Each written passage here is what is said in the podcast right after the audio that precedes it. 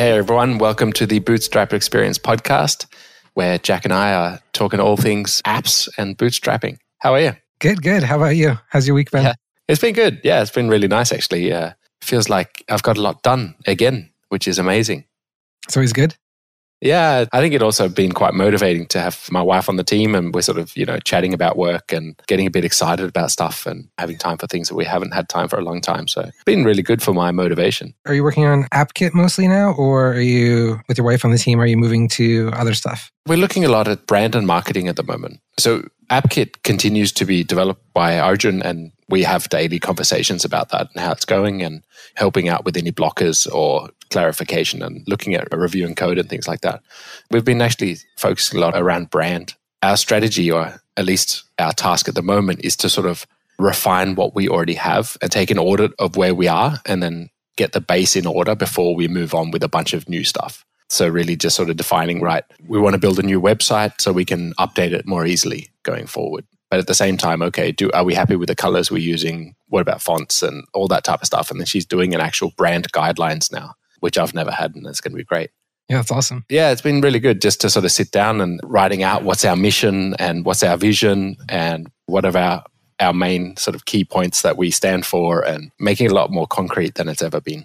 So yeah, we spent a lot of the week talking about that and working it all out, and she's put together a pretty cool guidelines. So we just went over sort of the almost finished product today, which has been good. And so is this to prepare to move to like new marketing channels, or just like reinforce what you already have? Yeah, I think both. And because we're sort of looking to maybe get help on writing articles or, you know, speeding things up by using external agencies or something to help us with things, I think it makes a lot of sense to have a really good fundamental that we know the brand ourselves, and we also have something that we can give to them so they know exactly what we're after and what our voice is and what our tone is and what our aspirations are and so forth. So I think it makes a lot of sense to do that now before we jump into a lot of other stuff. So you're thinking about doing more content marketing, or is it specifically for like SEO? Both, I think, but content marketing is definitely a big one that we're going to get into later in the year, I think. Content marketing always kind of eluded me because I could get the articles either done by myself or someone else, and then I didn't know what to do with them. And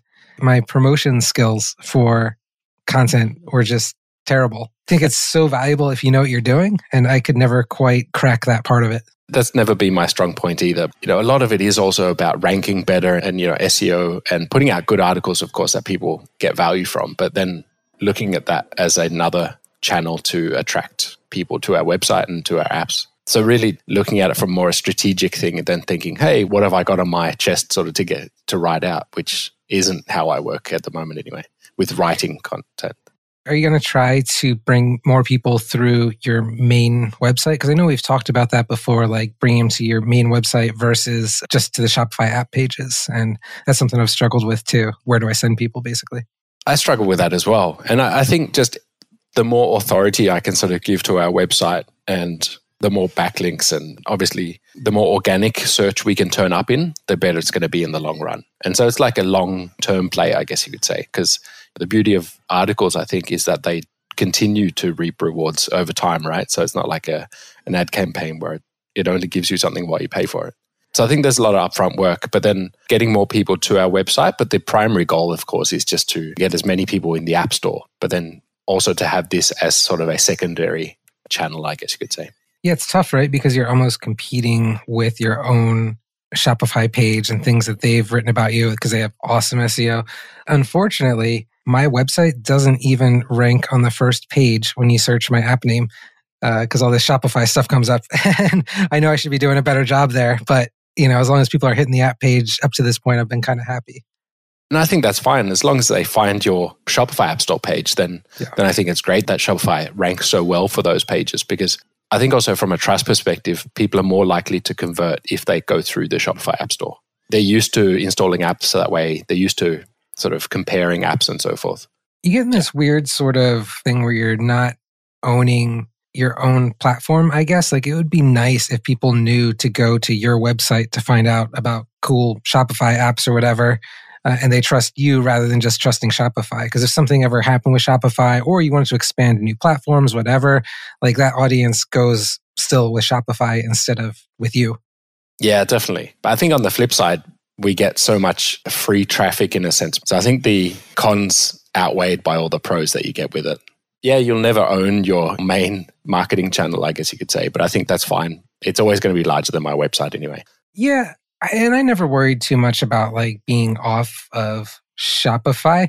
I guess my bigger concern, because I don't think anything's going to happen with Shopify. I don't think they're going to release their own A/B testing app or anything like that. Like, I'm not too worried about that. But what I do worry about is, say a competitor starts overtaking me in the rankings or things like that. And all of a sudden, things that I depend on Google organic search for, taking them to my app page. Now another app's app page is coming up ahead of mine and things like that. That's where I get a little worried. Whereas if I had like a lot of organic search going to my website, I'd be in better shape if something like that happened. I've actually been seeing that over the last sort of month, I guess you could say, where there is a competitor that's been doing really well and just been spitting out apps. So they've got maybe like 10 different apps in the App Store now, but they've done very well with getting good reviews and obviously getting a lot of installs.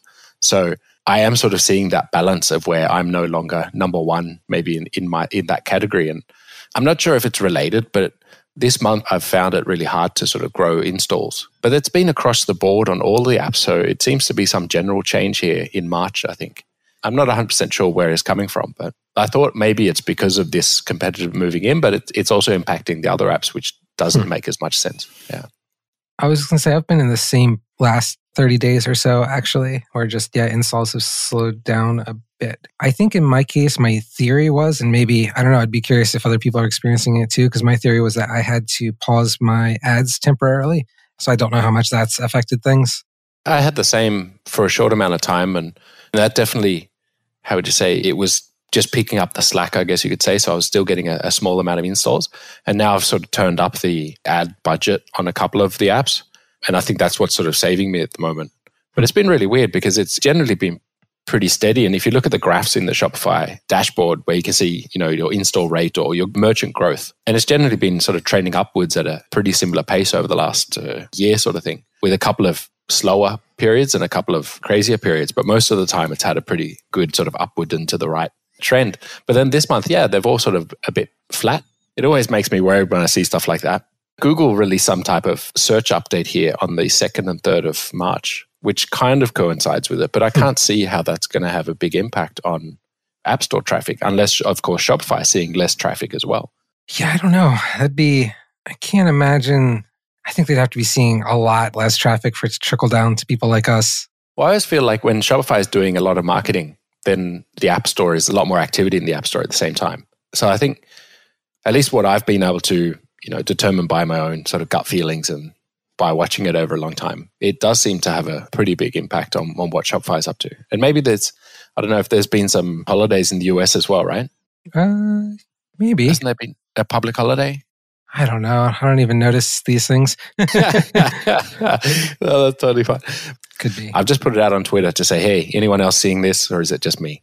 Actually, I should tell you, this morning, I finally got set up with Partner Metrics.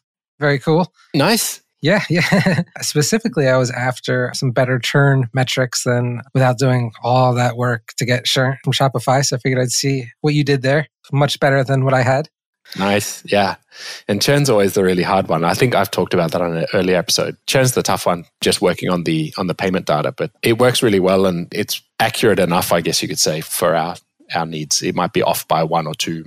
I've been really struggling to find time to work on translation stuff, Translate CI. And I got to say, after our conversations, I've been looking more into the idea of doing like a translation app for Shopify. I don't know why you talking about it didn't scare me off. It probably should have.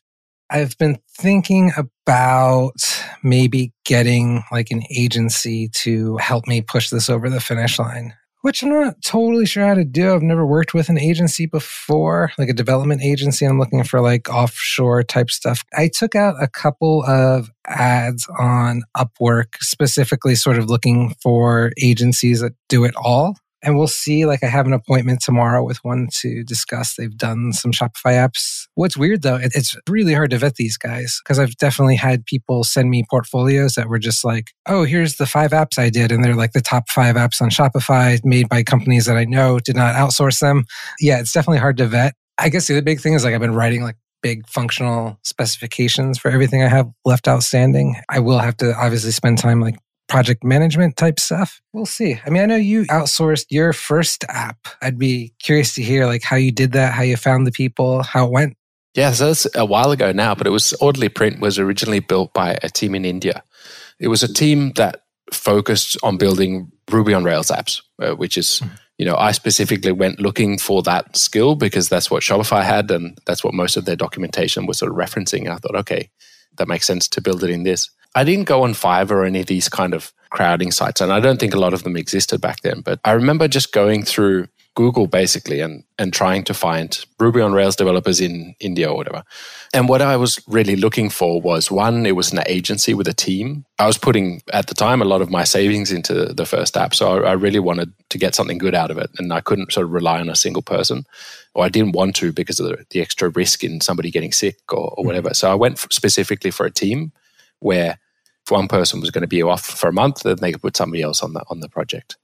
I guess my main criteria was looking at their own website. Like if they don't put love and attention into their own website, then I wouldn't expect them to put love and attention into my product either. So just sort of evaluating their website was a big part of it and looking at, okay, do these people actually look like they care? Or does the website look like it was made 10 years ago sort of thing? Obviously looking at price, and that's sometimes hard to get up front. And one of the people that I ended up choosing was called Idelic Software. Yeah, they were just really good communicators, and on top, they understood what I was sort of looking to do, and then they were able to do it for a fixed fee. And then eventually we moved over to like an hourly base price or whatever for maintenance work or for new features and things like that. Nice. But that was really good, yeah, to do it, because then I knew, okay, I'm going to get a finished product. They just communicated very well, and then like you're saying, you have done requirements. And I think that was probably the main thing that I did well at that time, because that was also my job at the investment bank I worked for. So putting into lots of time into actually getting the requirements right before sending it to them. And I think that's like one of the key things to have a good experience, at least, because if you don't tell them what you want, then they're not going to be able to give it to you. So you have to just be as detailed and specific as you can. But yeah, it actually worked out really well. And I had a relationship with them for years. Eventually, I got sort of sick of sending them all my money. So I decided to learn to code myself. Sure. I would still consider doing it if I wanted to do a one-off project or something. I have some in-house resources, so I'm not looking to do that anymore, but it's still definitely a viable option. And my background, I was a product manager before I went full-time on Neat AB testing. So I guess kind of picking someone is a tough part. And so you didn't code back then, so you weren't able to like audit their code or anything as it was coming in, were you? And I didn't even know how to sort of go check where the code was and so forth to begin with. They kind of guided me and they said, hey, we're going to use this GitHub and well, you can go here to find your source code and so forth. And they shared the account, or they asked me to create the account so that they could get access to it and so forth. So they sort of guided me through the process, and I learned a lot just by following how they were building it. I couldn't vet them in that sense, not on a technical level. Luckily, they seem to build a good product with very few issues to begin with. And I feel like in some ways, like I shouldn't worry about it too much, because I know these are professional agencies. They want to do a good job. Obviously, if they do a bad job, they don't want that on their record, basically. So, I mean, I feel like as long as they have decent credentials and they've been doing this for a while, maybe I just shouldn't worry about it too much. But it's definitely a little nerve-wracking. I guess it depends what the investment is you're going to be putting into it, or whether you have something smaller that you can give to them first to see how they tackle it. Hey, can you guys build out this one feature in what you have already, just to sort of test the waters and see how that goes? That is definitely an option. I mean, I know, and that's kind of usually been my take when hiring from like Upwork or Fiverr or any of those. It's like for example, like this podcast I sent like a 10-minute clip to 10 different people, and we picked the one we liked the best. That's kind of nice to do a bunch of those little paid projects that don't cost too much money and vet them that way. So that's definitely always an option. I'm not sure if the bigger agencies are interested in that, or... Yeah, maybe even just doing like 1-2 week sprint with them or something like that. The understanding this is slightly probationary. Yeah. And I think also another good way to sort of check which ones are generally better than others is to see if they're sort of keeping up with technology, or if they're hanging on to some process that they've been doing for years.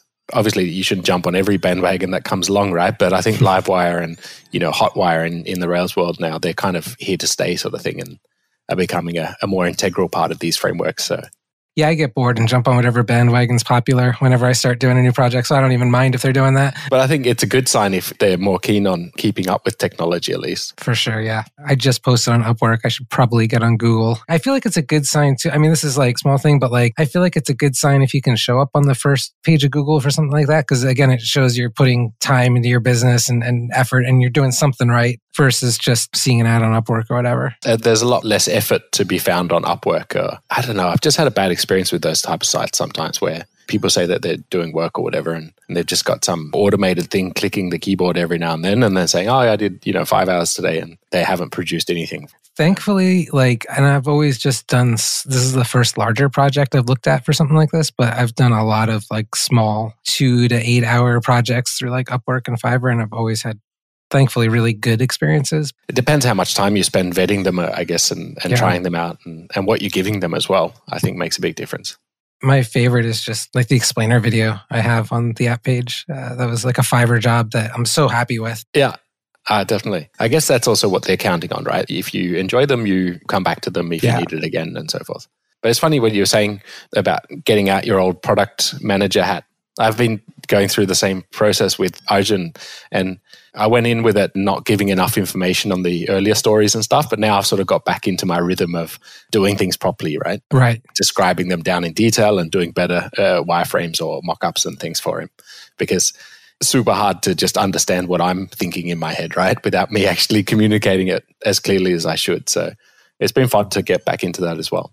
It's crazy, the thing I kind of forgot about that I've been sort of remembering this week as I'm getting into this is just how much as a developer you just assume when you're writing things like this. You need to get out of that mindset and really don't just, you can't just say, forgot password flow. Yeah, exactly. And the ideas that I have in my head are usually pretty specific. One thing, and that's maybe me being not a control freak, but I like to provide the experience that I've thought up in my head. So if I feel like this is the easiest way or this is going to be the best experience, that's what I'd like the app to do, sort of thing. And for that to happen, I need to describe it as well, right? People do have different ways of doing things. One thing that's been really cool about writing the spec is there were sort of pieces of the app and things like that were going to come later that it's forced me to think through and realize I had some dead ends almost in the UX that I had in my head for the app, things that weren't really going to work well or were going to affect a lot of other parts of the app. So just actually planning it all out ahead of time with wireframes and having it fully fleshed out in my head rather than as I'm developing it. Even if I was going to do this myself, I would have saved a lot of time. I should probably get back in the habit of doing something maybe an abbreviated process for myself, but yeah, definitely thinking through the whole thing first. No, I totally agree. It's so important to save yourself the headache and the time of redoing things because you didn't think it all the way through before you start developing and everything else. Yeah. A huge thing I just never thought of, which is crazy, is what happens when you want to add a new language for your app. Did not have that area in the app at all. How have I been working on this for 6 months and never thought of that? And it's pretty easy to do, but it's just hadn't come into my head. It's crazy. Yeah, it's got to be there somewhere. Yeah. Do you use any special tools when you're designing these things out then? Or are you just doing sort of rough sketches and things? Yeah, I try to use Figma because everyone loves Figma and I'm not smart enough to use it. So I went back to Balsamiq. I love it. It is super. If you're not using the Polaris design system, I'd probably go back to Balsamiq as well, right? But now that the Polaris design system is there, it's so easy to just build it in Figma. And I'm getting the hang of Figma and the whole components and stuff like that. So, I mean, I've got a decent UX background. I don't have really a design background. I kind of thought about it and thought it would be better for me to wireframe this and let an actual designer do that Figma part of it with Polaris or whatever. I think that's probably one thing that you should also ask anyone that you're looking to maybe hire this out to would be to see if they have designers on the team as well, because that was one of the cool things where when I was designing my first app, I only had the wireframes, right? Mm-hmm. I'd sort of laid it out, but then they came back to me with a PSD or Photoshop files of, hey, we suggest this kind of layout and these colors, and they did a lot of the actual UI design of it. Yeah, because I'm kind of thinking, a designer definitely, and depending on how they want to do it, a front-end developer and a back-end developer or whatever. But yeah, designer, I mean, I need that because I suck at design. Even with Polaris, I'm not very good at it. Yeah, and it's amazing what a good designer can do, to elevate something, right? I saw this really cool tool this week. So I use Tailwind. I've been using that for a couple of years for my CSS. It's like a CSS framework. And there's a new tool that came out called Windy, which is awesome if you're dealing with Polaris, because Polaris doesn't have Tailwind components. It's either React or like those super long HTML components. I don't know if you ever looked at those, but every element has like 60 classes on it and stuff. Yeah. So this thing, just to give an example of like an alert badge in Polaris, for example, you can just hover your mouse over the element and it will give you the full Tailwind markup for it. You paste the... Basically converts any HTML element in any framework, any CSS, whatever, into Tailwind. Yeah, that's cool. Tools like that, it's amazing that people sort of sit down and spend the time to build them out. I'm assuming it's a free tool, right? Or no, it's paid. He's done a bunch of tools in the last couple of years, and I think he's made it like a full-time career. Like at this point, they're almost an auto buy for me, because even... Like the one was called Tinkerwell, which I didn't really see the use in it in the beginning. Yeah. And then I just decided to try it. And now like I can't develop without it. I mean, it's amazing. Yeah, sure. It's fun when you find good little gems like that. Yeah, it is cool. I finally got the Orderly Print to have multiple pricing tiers this week. Oh, nice. Which I've been putting off forever. I'm not sure why, but I've always just had one plan. Yeah, and so I finally spent time designing the new sort of pricing page, offering 3 plans now, instead of one, with a certain amount of orders per plan. Has that gone live? Day before yesterday. And I've actually got some signups on one of the new plans. Because first I sort of go, oh, well, hey, I want one plan, $29 for up to 1,000 orders a month. Mm-hmm. The next one I put at like $49 for up to 3,000 orders a month. And the last one is $99 for up to 10,000 orders a month. Mm-hmm. And the point of the app is like to help high volume stores. So the limits are quite high. Most people will fall into the lower one. And then I thought, oh, well, am I just picking these numbers out of a hat? Where should these limits for the different plans be? I've been smart enough to do like a 30-day order count on all accounts. Mm-hmm. So just doing like, bang, how many orders do you have per 30 days sort of thing, and keeping that number up to date. So I was able to export that to a CSV and then just do like a histogram on it, so I could see how many fall into each sort of category and move it around. And yeah, that seemed to be worked out. So I'd say like 80% end up in the cheapest plan, and then 10% in the middle one, and then 10% or maybe 5% in the higher one. But there's a surprisingly high number of stores that have, in the last column of the highest amount, that was a lot higher than the previous ones. So there seems to be a high number of stores with really high order counts. What do you do if they have over 10,000 orders? You said the last plan was up to 10,000 orders. Then I'd just have like a contact us sort of thing. Gotcha. I was also considering just doing that one unlimited, but I've learned that using the word unlimited isn't smart when working with pricing, because you can always, you know, if somebody comes in and they have 100,000 orders a month or something, probably very unlikely, but say they have like 20,000, then we could set up a custom plan for them or whatever. Yeah, I have this problem because my top tier is unlimited. It's for people with over 2,500 orders a month. And when a store comes in and does 60,000 orders a month, which I've definitely had, like I probably lose money on them in the end. Hosting and the extra resources they're consuming. And that's kind of what I learned from that, is because I've always enjoyed having like, oh, well, you don't have to think about it, it's unlimited. But then you do have these giant ones that come in, and not that they abuse it, you've given them the plan, right? But just the fact that they do take up a disproportionately large amount of your resources. Then I think it's always good to have that sort of card to come back to them and say, hey, we can see you're a really large store and we'd like to move you to this custom plan, and you can negotiate something that works for the both of you, right? There's one particular shop that reminded me, they do flash sales like once a month, and they usually run tests during this time. And when they ran one last week, the RDS, the database instance I use in Amazon, had to quadruple in size over the course of like a couple hours to handle all the, because they do around 100,000 orders a month, but they tend to do that in a 24-hour period. Yeah, wow. And it's brutal. Yeah. So every month, like I just have to know this is coming and deal with it. Do you just have to be sort of ready for it and then scale up during that time, or? It scales automatically now. AWS, like my AWS setup is really nice, but like, I mean, they're paying $99 a month. I wouldn't be surprised if they contribute $100 to my hosting bill. I guess those are the kind of ones that if you did reach out to them and say, hey, we shouldn't renegotiate this because, and I guess the thing is, do you have like a little asterisk saying, hey, fair use policy or something like that? I know a lot of apps that do say they have it unlimited. They generally have something somewhere saying, hey, if we do find that it's unproportional like large amount, then we can get in contact with you to negotiate pricing. It's a good idea. I should probably add that. It's just been, for me at least, adding these extra pricing tiers, it just felt like I was leaving money on the table by not taking advantage of that some stores are able to pay a higher price. And it's just stupid to have one plan because not everybody fits on one plan, right? Yeah, absolutely. But one of the selling points in the past was, hey, you just install it, you've got unlimited. The more orders you have, the more value you get out of the app, but they'll still get just as much value just for a slightly higher price. I guess that's the trick too, is like figuring out, and this is something I feel like I haven't necessarily done a great job with, but just figuring out, putting a dollar value on what you're adding to their revenue or saving them each month and kind of pricing based on that.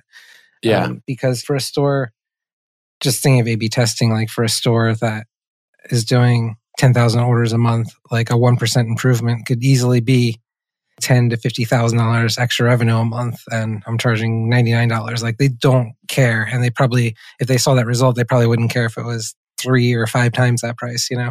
Yeah, I think it all depends on the type of value you're bringing to these merchants. And I think also apps that are more of a vitamin than a painkiller. You know, I think I'd say I put yours in the vitamin category where you can actually earn them more revenue, right? Yeah. Whereas mine are solving pains and helping them be more efficient, but it's not generating money for them in the same way. But I think, yeah, apps like vitamins, they generally have an easier time with a higher pricing because it's easy to show that the value that you're bringing to them, right? Yeah, I guess that makes sense. The issue is you still, especially with A/B testing, like you kind of have to prove that value to them, I think, before they're really willing to pay like a premium, just because a lot of them aren't super familiar with A/B testing and don't have a clear idea of what they can do with it. I think, again, it comes also back to this of not daring to charge what you should sometimes. At least for myself as a one-man crew, I guess, I was always thinking, well, you know, will people actually pay this much or is it worth this much?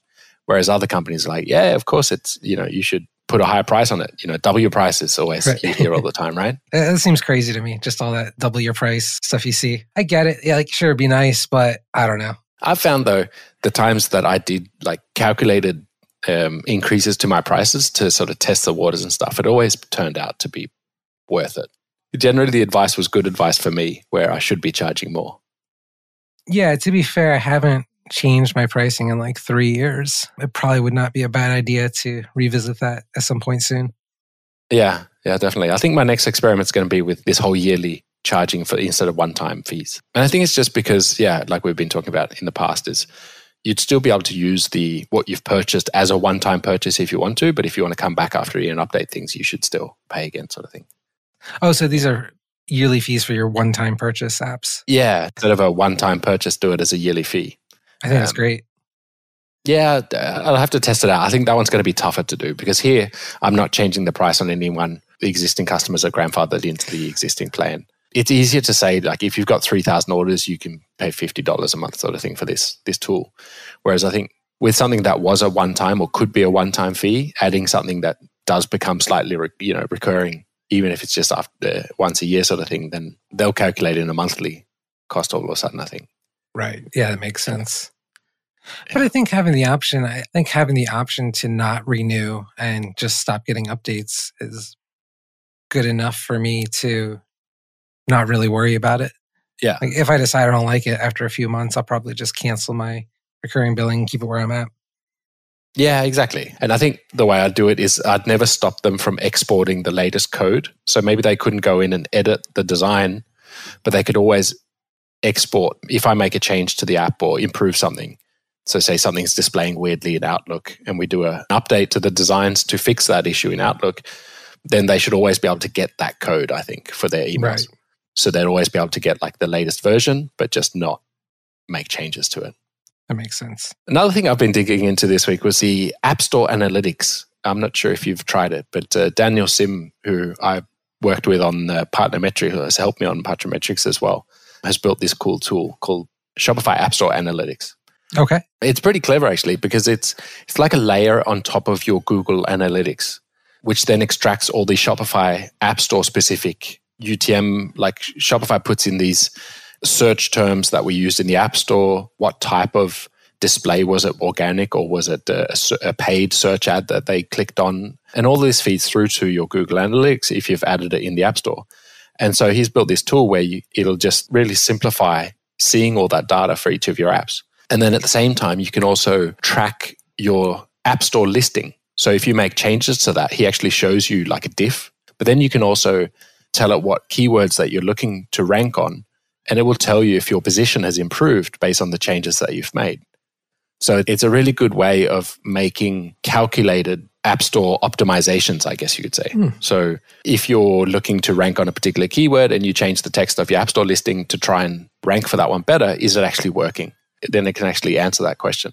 So I've been digging into that, especially because I've been seeing numbers sort of a bit shaky this month. So I thought, okay, I better start taking a deeper look at these things.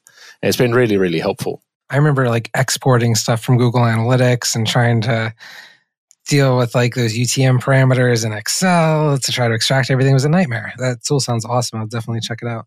I highly recommend it. And the fun part is you can actually also do it for all your competitors. So you're constant scraping daily of all the App Store listings. So he's able to do like a diff on all of them. So you can see what your competitors are changing in the App Store listing. You can get an email when they change something so you can have a look at it. And I think the pricing's fair for what you get out of it. It's been a thing that I've had installed for quite a while, but I haven't put too much time into it. And then this week, I've sort of been putting more time into it and seeing what I can get out of it. Nice. So yeah, I'm definitely, after we get off this, I'm going to sign up for it. That sounds really cool, actually. Daniel's a really nice guy too. So he's also put out some really good articles. I guess he's focusing more around the Shopify developer community now. Mm-hmm. So building tools for us developers. And he's also writing articles that are really interesting in that space. I think it's cool that the people are starting to cater to Shopify developers specifically now. It's grown to that point because a few years ago, there was like no info. No. And I guess it's become a market in itself now. Yeah. You know, in the past, it's a big enough market now. And I guess there's enough successful developers that can spend money on tools that it makes sense. And also Shopify's opened up possibilities in a sense, because in the past there was no ads and therefore no way to track these keywords or search. What were people searching on? Yeah. There was no way to sort of surface that. Speaking of, I'm sure you saw this, but attribution has finally come into the ads. Like this week or next week? It hasn't actually trickled through to my ads just yet. I'm hoping to see it very shortly. Yeah. And I think that's what I'll sort of spend the next week doing as well, is looking at the ads and if there's anything I can sort of improve there as well. You know, time to roll up your sleeves and get into the nitty-gritty details. I've been sort of spoiled for a long time, right? In that there's always been new customers coming in, and I've put a lot of time and effort into these App Store listings and doing them right, but maybe I haven't sort of optimized them enough for specific keywords. I've never really written the content looking for specific keywords, at least not as much as I could do, I guess you could say. Basically, the biggest, sort of most successful piece of optimization I did was changing the app name.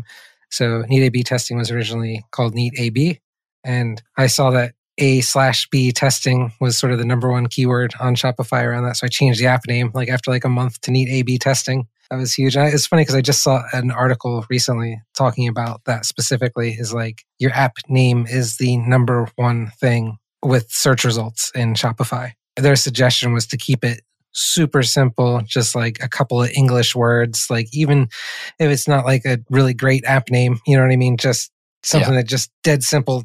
The app does this. Yeah, and they kind of reject them from being, you know, you're not allowed to list the name as a feature, or the name can't be a feature. It has to be a name. Yeah, that's why I built Order Printer Pro, because people are searching for Order Printer. I also built Order Printer Templates because that's what people were searching for. And that's actually, like you're saying, it's done really well. But you have to be different enough that it sounds like an actual name. Interesting. So yeah, I don't know why I didn't just try to name it A/B Testing. Actually, that probably would have been better if they accepted it. Yeah, right. But the thing I see a lot of as well, because, you know, obviously Shopify check all these submissions as they're being approved, but there's very rarely checks once you are approved, right? I think a lot of people are keyword stuffing their app names now. Definitely, yeah. But I'm out of updates. I don't know if you've got anything else you want to get off your chest. No, I think that about does it for me. I'll talk to you again next week.